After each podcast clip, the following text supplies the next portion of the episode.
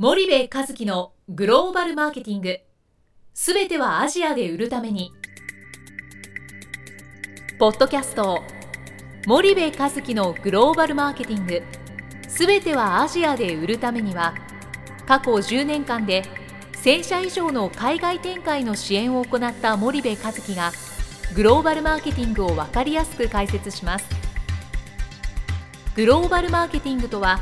世界のニーズに応えて利益を上げること。アジアで売るためには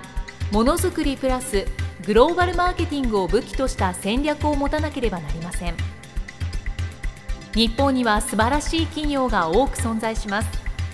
その企業とともにアジア市場を目指したい。再びジャパンアズナンバーワンと呼ばれる時代を作りたい。森部和樹はそんな思いを持ちながらこの番組を皆様にお届けいたします。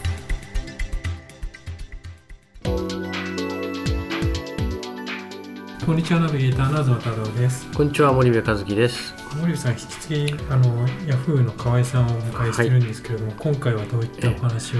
えー、と前回少しあの終盤でお話をしたその、えーと、リーンスタートアップと大企業みたいなところのお話をちょっとできればなというふうに思っております、はい、河合さんどうぞよろしくお願いします。あのまあ大組織にリーンスタートアップ必要かっ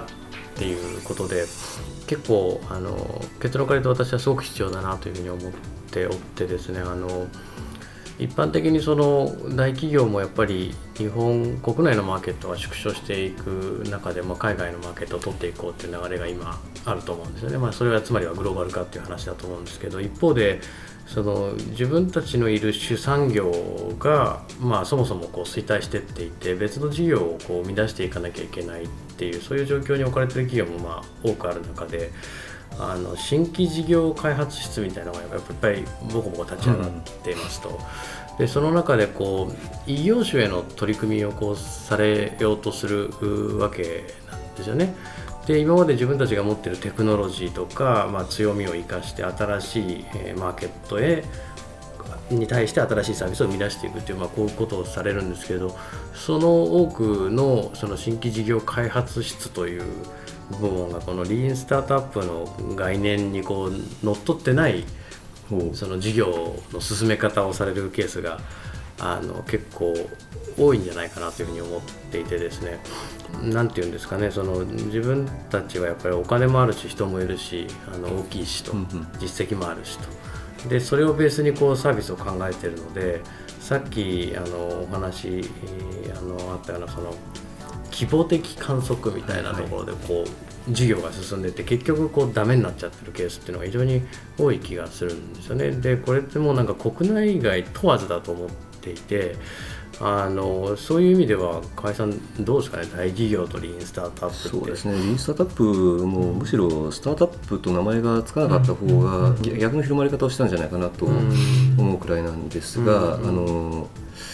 まあ今のお話にあったように、うん、全く分からないところに行くともともとこの分かってない課題があるから、うん、それを明らかにして、うん、あの最適なところにどんどん、どんどんリーチしていく、というためのものなのであの、まあ、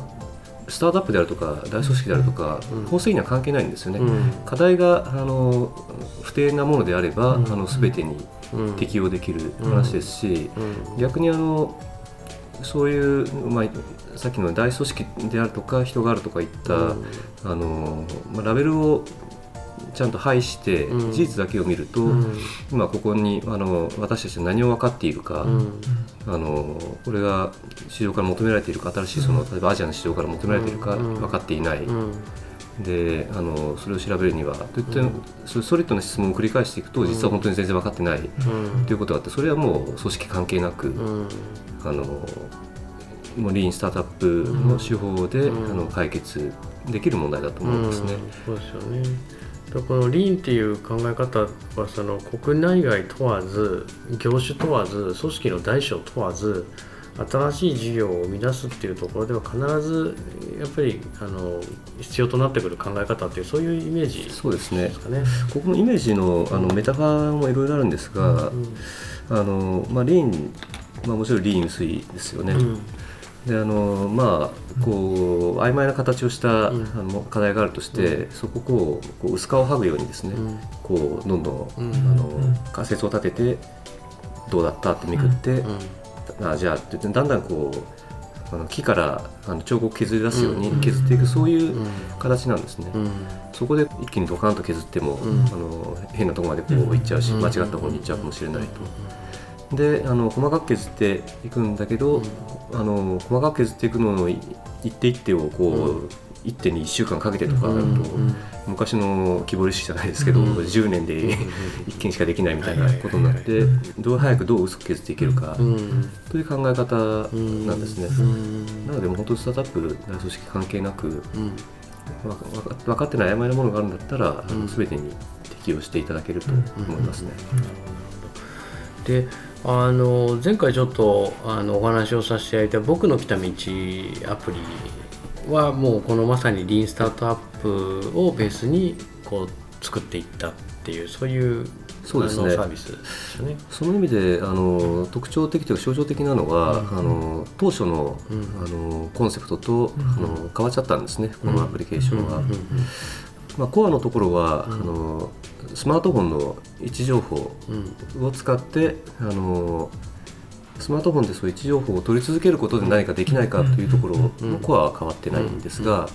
あの当初はスマートフォンの GPS を使って、うん。まあ GPS はすごい正確なうん。うん位置が取れるんですね。はい。でその正確な位置をこう取り続けると、ん。もう例えばあのあの路地に入ったとかそれでも出てきてすごい面白いんじゃないのって、はい。あんなところから始まって、うん。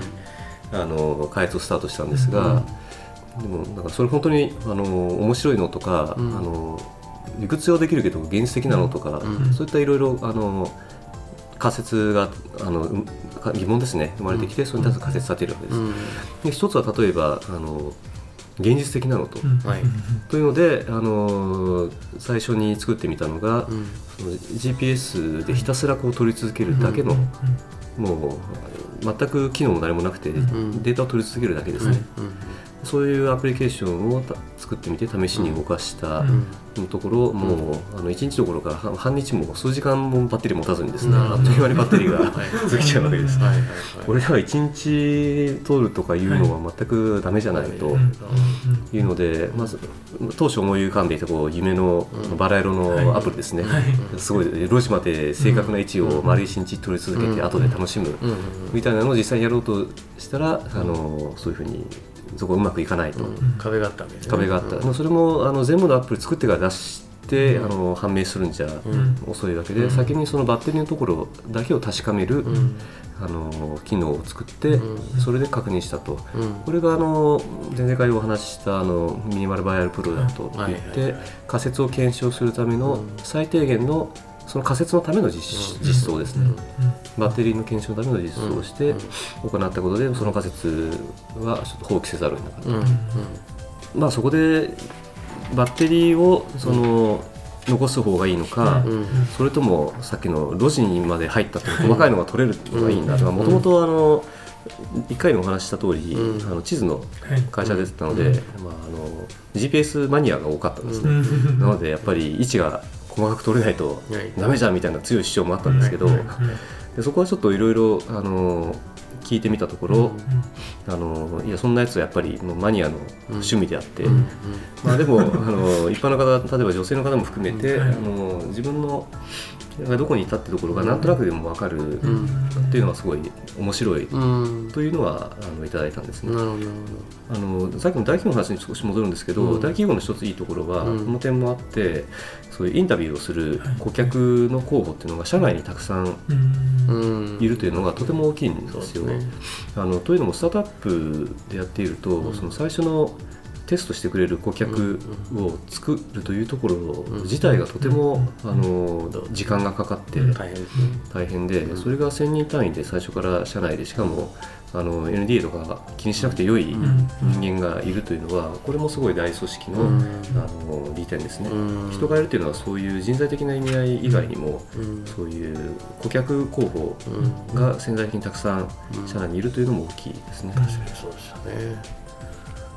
ねどそこでインタビューしの結果でもう、まあ、位置情報を取り続けるというところは面白いんだけど、そこで本当に求められていたのは、正確な位置ではなくて、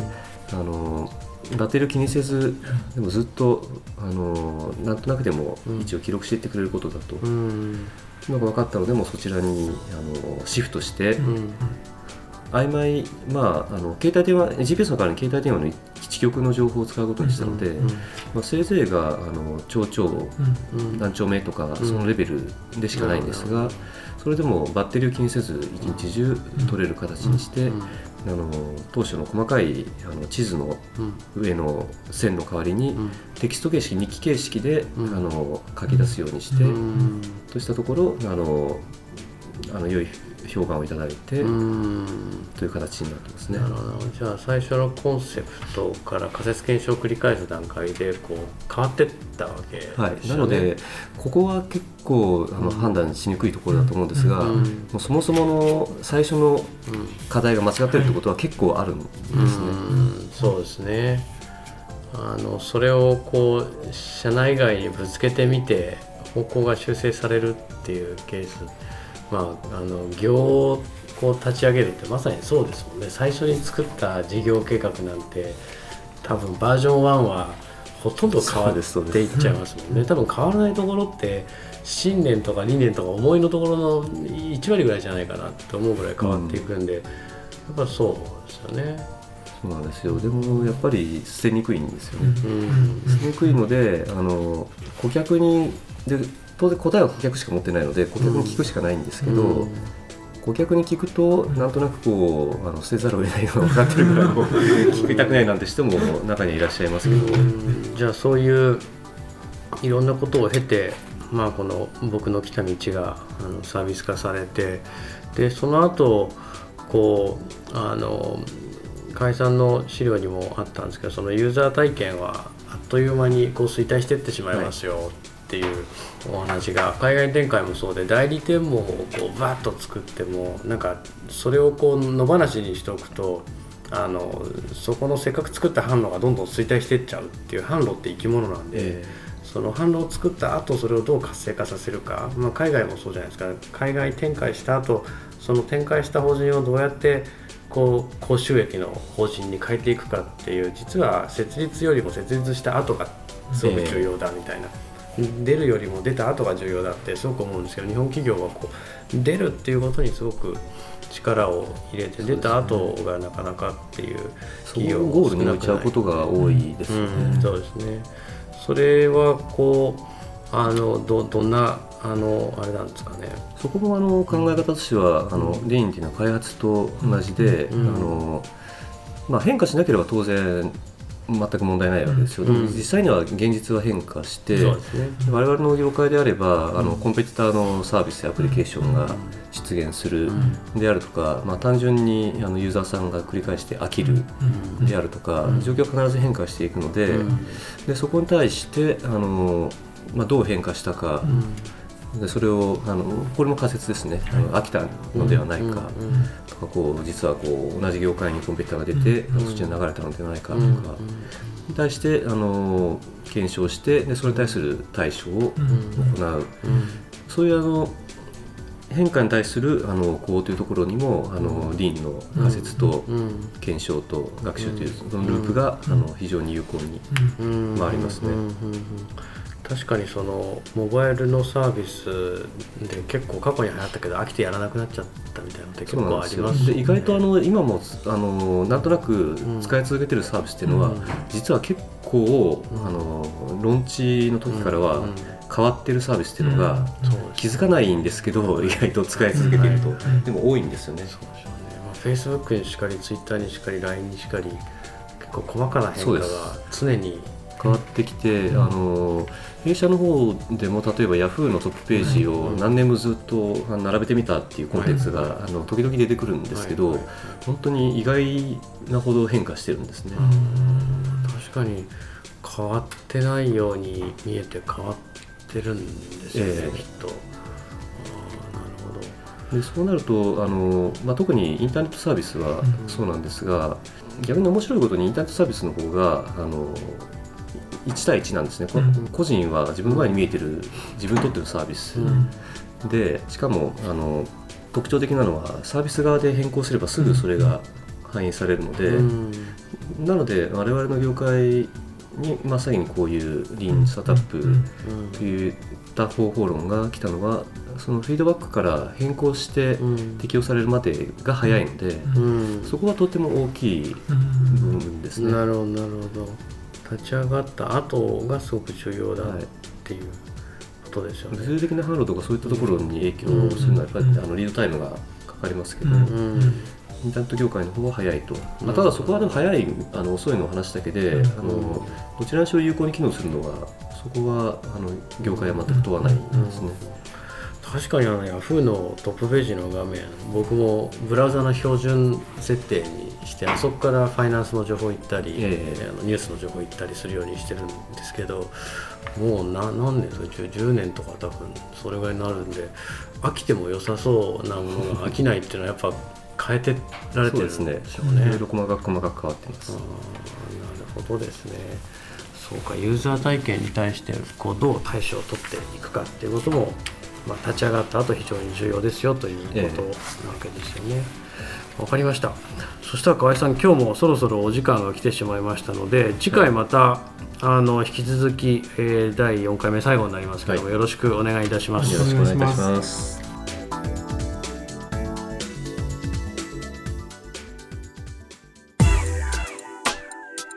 本日のポッドキャストはいかがでしたか？番組では森部一樹への質問をお待ちしておりますご質問は podcast アットマーク spydergrp.com ポッドキャストアットマークスパイダー grp.com までお申し込みください。たくさんのご質問をお待ちしております。それではまた次回お目にかかりましょう。